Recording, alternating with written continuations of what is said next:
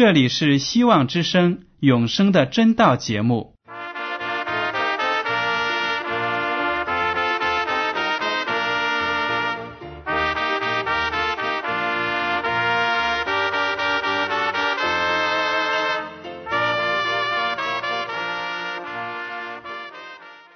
亲爱的听众朋友们，你们好，我是艾德，很高兴今天能和你们在永生的真道这个栏目中见面。耶稣说：“听上帝的话语，并且遵守的人是最有福气的。”所以，艾德现在能够通过电波和你们分享上帝的教导，感到十分快乐。我也希望众位弟兄姐妹。还有那些正在寻求真道的朋友们，也能够珍惜这段时光。大家不妨在手边准备好纸和笔，将今天讲到的要点和经文章节做些记录，以便过后自己再亲自查考圣经。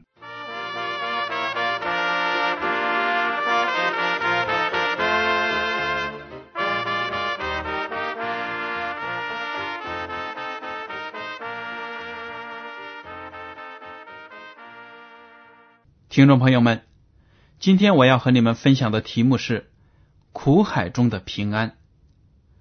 听众朋友们，我不知道您现在生活的境况怎么样，但是我知道有很多的人呢，生活在痛苦和绝望当中，他们感觉到自己在生活里没有前途，没有一点出路，他们不知道怎么样才能够。得到解脱，为什么呢？首先是因为他们不清楚自己在生活中所产生的这些问题，它的根源是什么。打个比方给您讲，如果一个医生给您看病，他还没有仔细的查出生病的原因，就拿起笔急急忙忙的给你开药方，你的心里。会感到平安吗？不会的。那样的治疗效果如何，是可想而知的了。如果他没有查出疾病的原因，怎么能够对症下药呢？这是常识性的问题。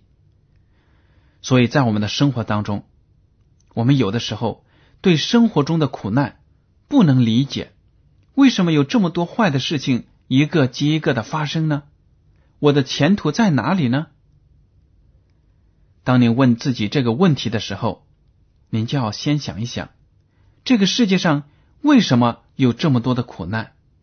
有没有人生活在这个世界上没有经历过任何的苦难呢？好了，我们今天呢就来研究一下苦难的起源，以及如何来消灭我们生活中的苦难。首先呢，我们来看一下圣经是怎样讲述罪恶的发源的。谁是世界上罪恶的罪魁祸首呢？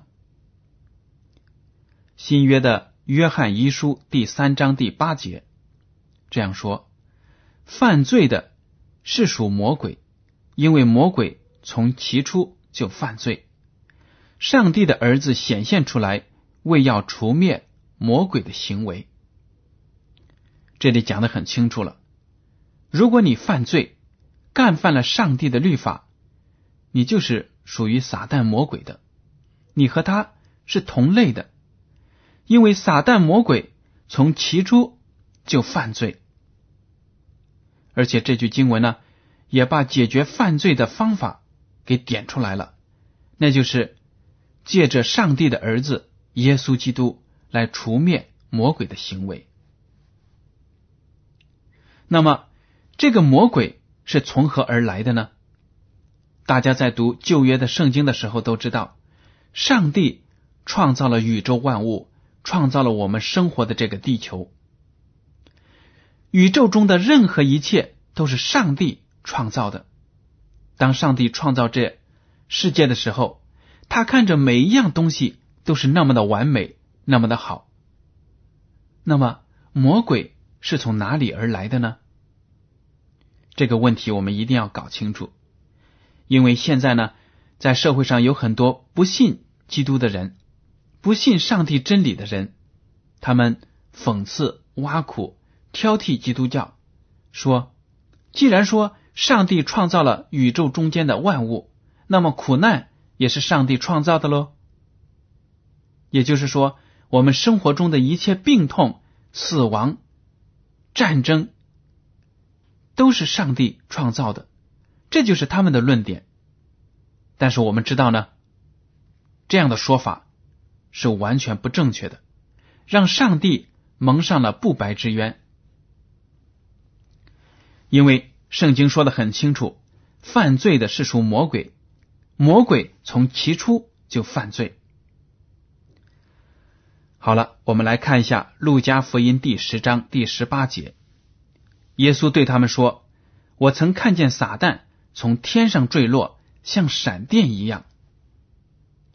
撒旦就是魔鬼的名字，他从天上坠落，说明呢，他是从天上而来的。那么，撒旦在起初究竟是什么样的一个东西呢？好了。”我们来读一下旧约的以西结书第二十八章十一到十四节，这几节经文呢，就描写了撒旦在背叛上帝之前是什么样的一个人物，是不是我们现在描写的那个青面獠牙、头上长角、长着一个长长的尾巴、手里拿着一个大叉子、非常凶恶的那副模样呢？我们来读一下。以西结书二十八章十一到十四节，耶和华的话临到我说：“人子啊，你为推罗王作起哀歌说：主耶和华如此说：你无所不备，智慧充足，全然美丽。你曾在伊甸上帝的园中佩戴各样宝石，就是红宝石、红碧玺、金刚石、水苍玉、红玛瑙。”碧玉、蓝宝石、绿宝石、红玉和黄金，又有精美的骨笛在你那里，都是在你受造之日预备齐全的。你是那瘦高遮掩约柜的基路伯，我将你安置在上帝的圣山上，你在发光如火的宝石中间往来。这里呢，上帝就把自己对撒旦魔鬼以前的。那个样子呢？讲述给先知以西结听。所借的名字呢是推罗王，但是实际上指的是这个撒旦魔鬼背叛上帝之前的天使的样子。主耶和华在这里讲了，这个天使呢也是上帝所创造的。当他被创造的时候，他。浑身都是完美的，有充足的智慧，有全然的美丽，而且呢，这里提到他曾经在上帝的伊甸园中行走，这就说明呢，不是任何一个地上的人物可以随随便便经历伊甸园，看到伊甸园，只有亚当和夏娃在那里生活过，还有上帝的天使们在那里走动过。帮助人类，所以呢，撒旦在背叛上帝之前呢，也曾是上帝所器重的一个天使基路伯。他有多么重要呢？上帝给他装饰的非常的完美，浑身都佩戴着各种各样的宝石，而且他手中有骨笛，说明他有音乐的才能，而且他被用来遮盖约柜。说明他的地位呢非常的高，上帝把他安置在上帝的圣山上，他有上帝的荣耀，发光如火，在各样宝贵的事物中间呢往来，这就是撒旦魔鬼堕落之前的光荣的荣耀的样子，因为他是一个完美的天使，并不是我们想象中的青面獠牙。令人厌恶、恐怖。那么后来究竟发生了什么事情，让撒旦成为他现在这副样子呢？我们来读一下《以西结书》第二十八章十五到十七节：你从受造之日所行的都完全，后来在你中间又查出不义，因你贸易很多，就被强暴的事充满，以致犯罪。所以我因你亵渎圣地，就从上帝的山驱逐你。遮掩约柜的基路伯啊，我已将你从发光如火的宝石中除灭。你因美丽心中高傲，又因荣光败坏智慧，我已将你摔倒在地，是你倒在君王面前，好叫他们目睹眼见。虽然这个天使呢，在被造之初非常的完美，非常的完全，无可挑剔，但是后来在他的身上真的察觉出。有不义的行为，他的心中呢充满了强暴，而且他开始犯罪了。上帝呢就把他从天庭驱逐出来。他究竟犯了什么样的罪呢？在另一个先知书中有更详细的讲解。我们来看一下旧约的以赛亚书第十四章十二到十四节。明亮之星，早晨之子啊！你何竟从天坠落？你这功败列国的何竟被砍倒在地上？你心里曾说：“我要升到天上，我要高举我的宝座在上帝众星以上，我要坐在聚会的山上，在北方的极处，我要升到高云之上，我要与至圣者同等。”原来这个天使起了骄傲的心。他觉得自己这么的完美，应该和上帝一样，得到其他天使的崇拜，得到上帝的荣耀，甚至他有野心说：“我要高过上帝，升到高云之上，与至圣者同等。”所以呢，这个天使在起初开始有了反心，他就在其他的天使当中呢。散布谣言，蛊惑其他的天使。所以以西结书第二十八章十五到十七节就提到，因你贸易很多，这就说明呢，他在天庭的活动非常的频繁，到处散播流言，说上帝是一个独裁的，他是一个一言堂独霸这个宇宙的。为什么我们这些天使和他一样纯洁有能力，却不能够像他一样得到这么多的尊荣呢？当他说这话的时候呢，他忘记了他自己的身份，他是被造的天使，当然没有上帝那么大的能力和荣耀，但是呢，他心里起了骄傲的心，却想超过上帝。当他用这些话。蛊惑天使的时候呢，天上有三分之一的天使就信了他，以为呢撒旦可以取代上帝，成为更好的统治者。这个时候，当天上有了反叛的时候，发生了什么事情呢？我们来看一下启示录第十二章七到九节，在天上就有了征战，米迦勒同他的使者与龙征战。龙也同他的使者去征战，并没有得胜。天上再没有他们的地方。大龙就是那古蛇，名叫魔鬼，又叫撒旦，是迷惑普天下的。他被摔在地上，他的使者也一同被摔下去。撒旦魔鬼在这节经文里呢，也被称为是龙和古蛇。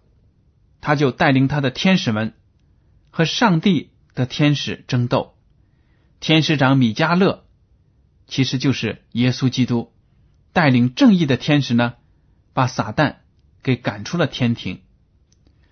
所以我们在上面已经学到了路加福音第十章第十八节，耶稣对他们说：“我曾看见撒旦从天上坠落，像闪电一样。”撒旦呢，从天庭坠落，就来到地球上。他来到伊甸园里，引诱亚当。和夏娃犯罪，引诱人来背叛上帝，所以呢，他想把上帝最高级的创造给拉下水。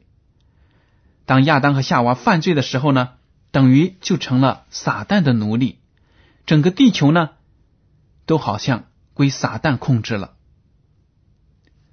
所以呢，亚当和夏娃的犯罪，使整个地球呢都陷入到罪的诅咒当中了。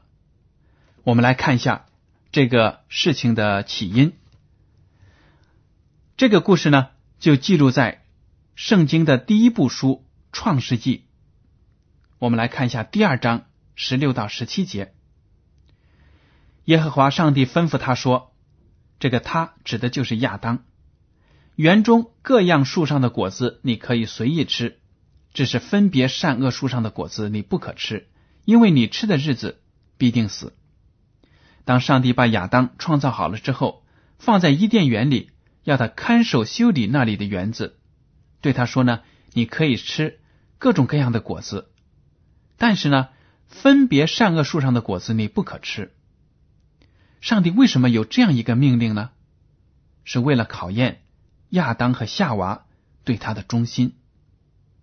上帝呢，给他一个选择：如果你不吃分别善恶树上的果子，听从了我的吩咐，就是爱我、尊重我；如果你违反了我的命令，吃了那上面的果子呢，就是背叛了我。正因为是上帝对人类有这么宽宏大量的爱，所以呢，才给我们人有选择的权利。但是呢，撒旦魔鬼就利用这个选择的权利来败坏人类。创世纪第三章第一节这样说：“耶和华上帝所造的，唯有蛇比田野一切的活物更狡猾。”这里说的是什么意思呢？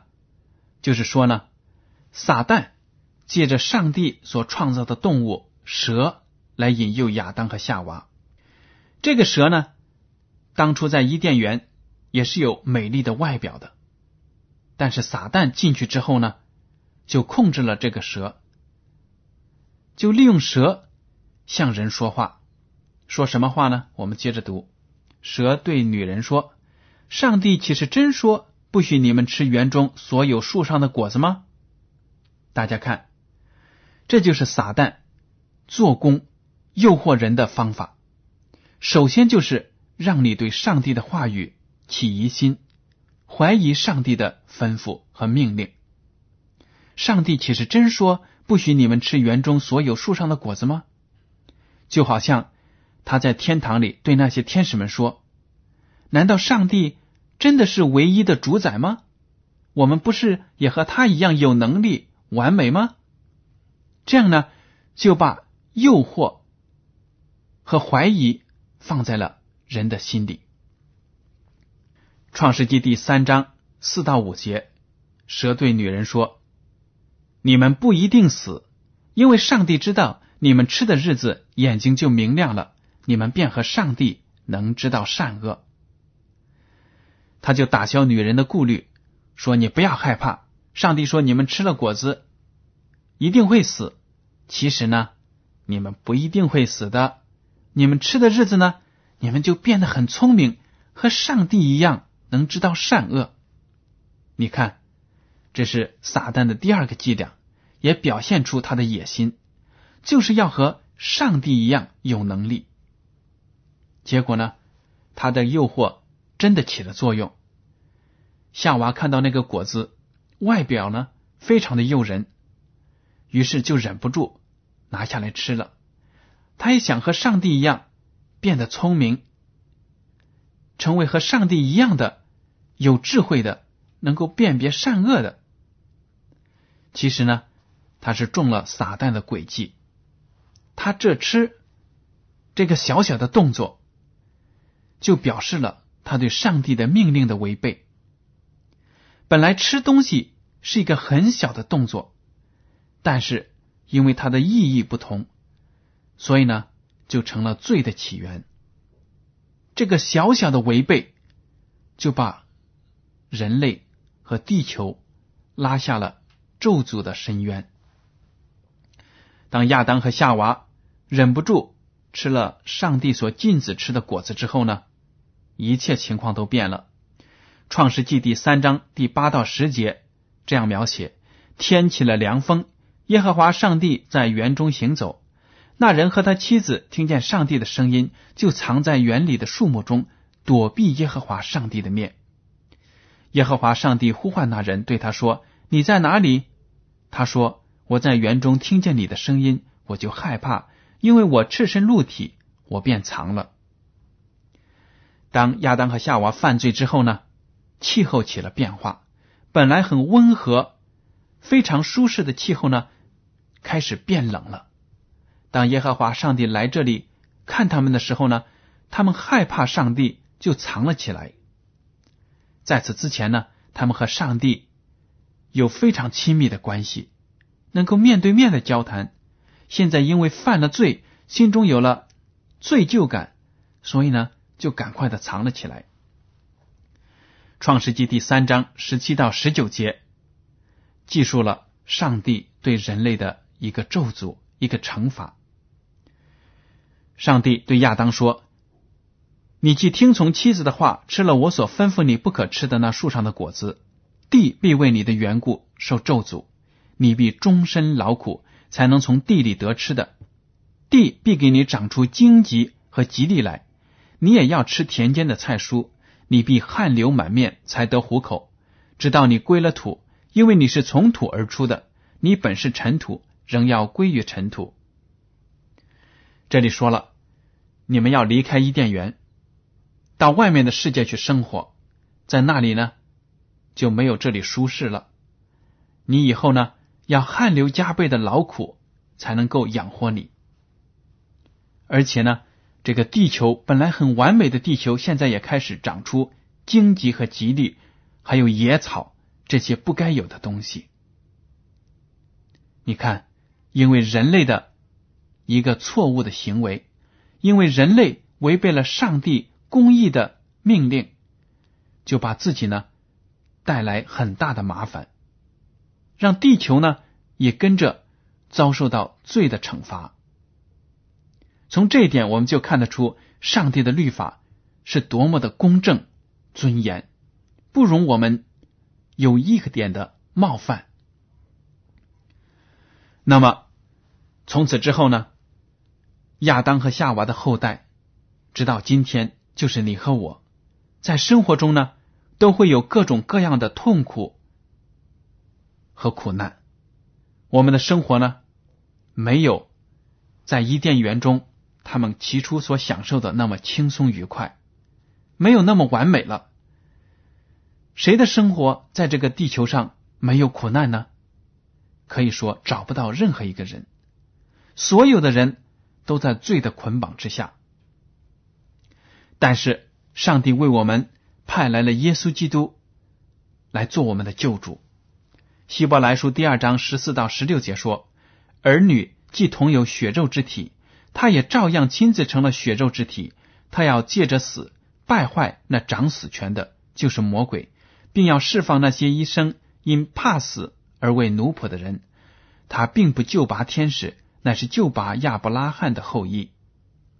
这里说呢，耶稣基督降世成为人，活在我们当中，然后借着自己的死，就打败了魔鬼撒旦的伎俩，使我们能够信靠他的人都成为上帝的儿女。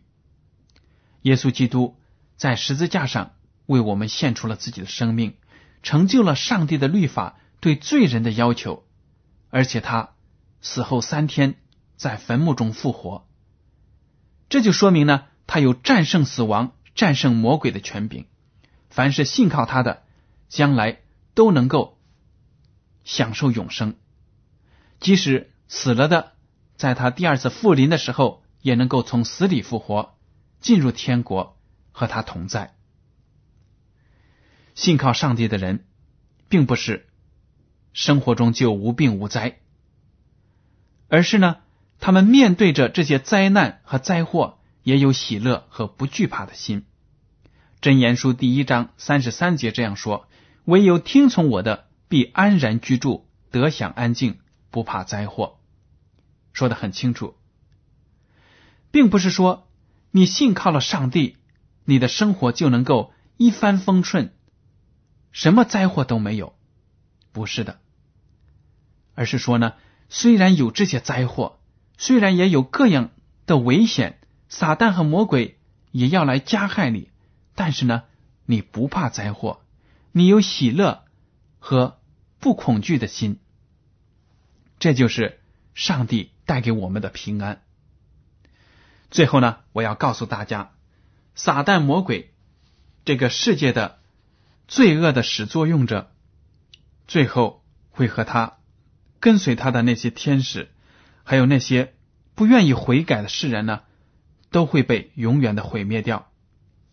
以西结书第二十八章十八到十九节：你因罪孽众多，贸易不公，就亵渎你那里的圣所，故此我是火从你中间发出，烧灭你，使你在所有观看的人眼前变为地上的炉灰。各国民中凡认识你的。都必为你惊奇，你令人惊恐，不再存留于世，直到永远。撒旦魔鬼的结局呢，是令那些恶人胆战心惊的。让我们看到了这些经文，就知道我们所有的人都要从自己的罪中悔改，转过头来归向耶和华上帝。那么等待着我们的就是永远的生命，而不是像。撒旦魔鬼一样，还有那些恶人一样，在世界的末日，在上帝的面前被丢在硫磺火湖里，永远的烧毁。所以，听众朋友们，艾德号召您能够赶快的来到上帝的面前，接受他的救恩。如果您已经是基督徒了，那么就请您继续对耶稣基督有坚定的信心，在这个末世。灾难来临的时候，撒旦魔鬼恐吓你的时候呢，你能够不动摇。好了，今天的永生的真道节目呢，到此就结束了。您如果对今天的讲题有什么想法，或者对这个栏目有什么建议，就请写信给我。我的通讯地址是香港九龙中央邮政总局信箱七零九八二号，请署名给爱德。爱是热爱的爱，德是品德的德。如果您要求得到免费的圣经或者其他的灵修读物，可以来信告诉我们，我们都会满足您的要求。好了，艾德感谢您收听今天的广播，我们下次再见。